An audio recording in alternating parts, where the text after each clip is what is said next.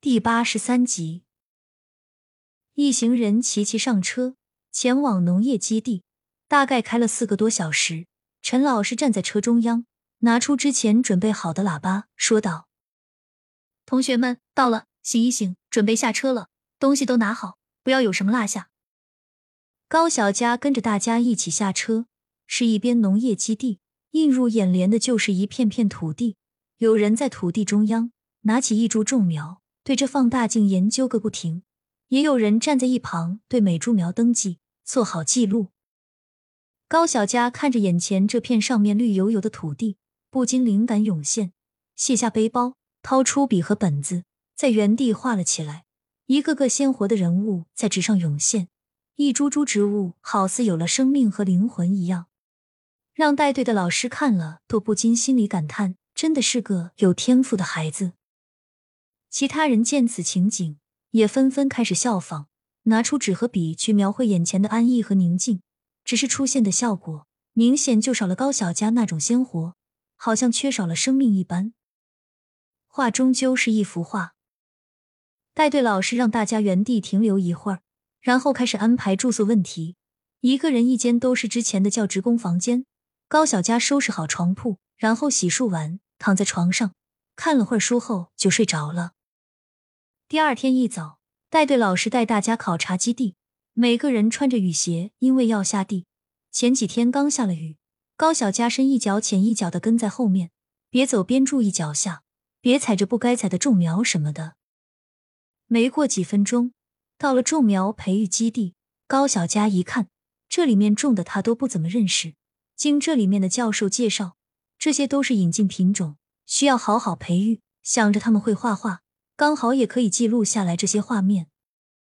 每个人都认真的画画，珍惜来之不易的机会。尤其是高小佳，将这些东西的样子画下来，记在脑海里。他打算到时候可以给空间里种上。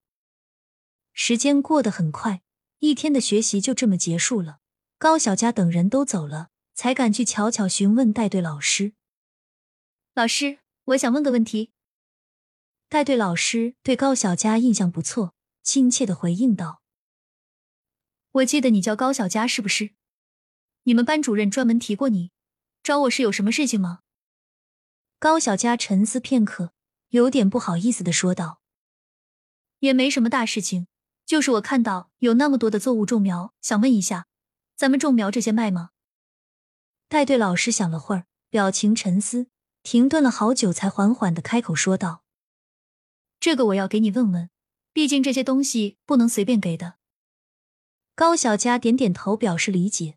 突然灵机一动，解释道：“老师，你别误会，我也不是用种苗做什么，就是想着可以去画出更好的图画来。毕竟越细致，对将来档案存档有帮助，也利于别人看，不是？”高小佳看带队老师似乎有些心动，再接再厉的说道：“况且，老师，我是农村出身，我们家也种的地，我知道地该如何去种。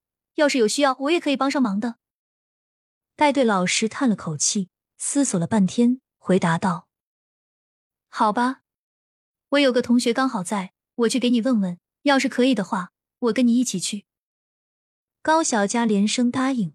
这是多好的机会！要知道这农业基地这么大，种植的东西有一堆，如果多几种种苗在空间，以后就可以自由生长了，不用再买种苗进来。谢过老师后，高小佳背起包回了宿舍，等洗漱完，躺在床上。攥紧玉佩，高小佳进了空间。当初给李富贵猴头菇的时候，他也留了几颗，刚好可以明天拿给农业基地的教授看看。摘好猴头菇，高小佳将它放到物品栏，方便明天好取。弄好后，高小佳就出了空间。第二天一早，洗漱完，用袋子装好猴头菇，然后下了楼。等学习完，带队老师专门让高小佳等一下。其他同学都在窃窃私语，不知道发生了什么事。尤其是苏丽丽说的话更是难听极了，眼里充满了嫉妒和嘲讽。哟，同学们快看啊！高小佳被老师留下来了，真是一颗老鼠屎坏了一锅汤，一看就是出问题了。这要是害得大家失去学习的机会，可怎么办啊？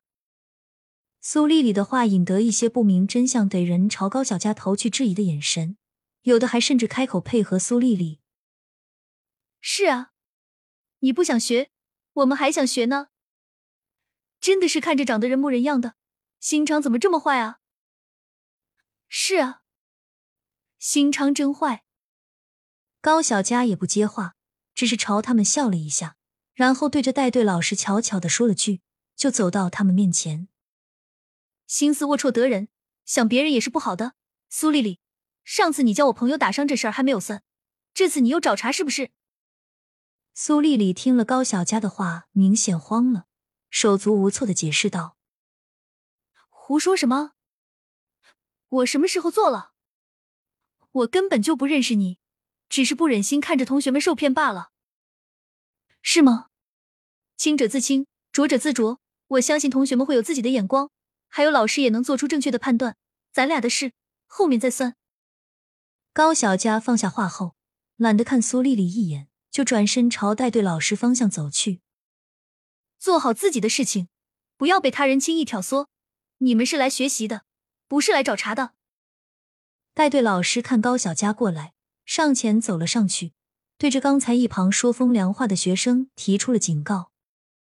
四周同学见老师都发话了，全都禁了言，唯有苏丽丽向高小佳投去憎恨的目光，心里更加不平衡起来。高小佳也不管那么多，上前谢过老师，然后从包里拿出昨天准备好的猴头菇。老师，这是我前几天跟您提的，需要您去鉴定一下。这个在我家那边很多，所以这次我带过来了一些。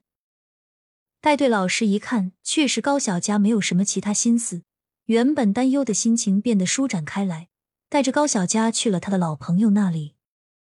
高小佳到时。只看见一个佝偻着腰的人低头拿着放大镜研究，旁边专门站了一个记数据的带队老师。走到跟前，笑笑说道：“老林啊，还在忙吗？人我给你带过来了。”林教授转过身，是一位长得很慈祥的人，戴着一副眼镜，应该是经常用眼的缘故。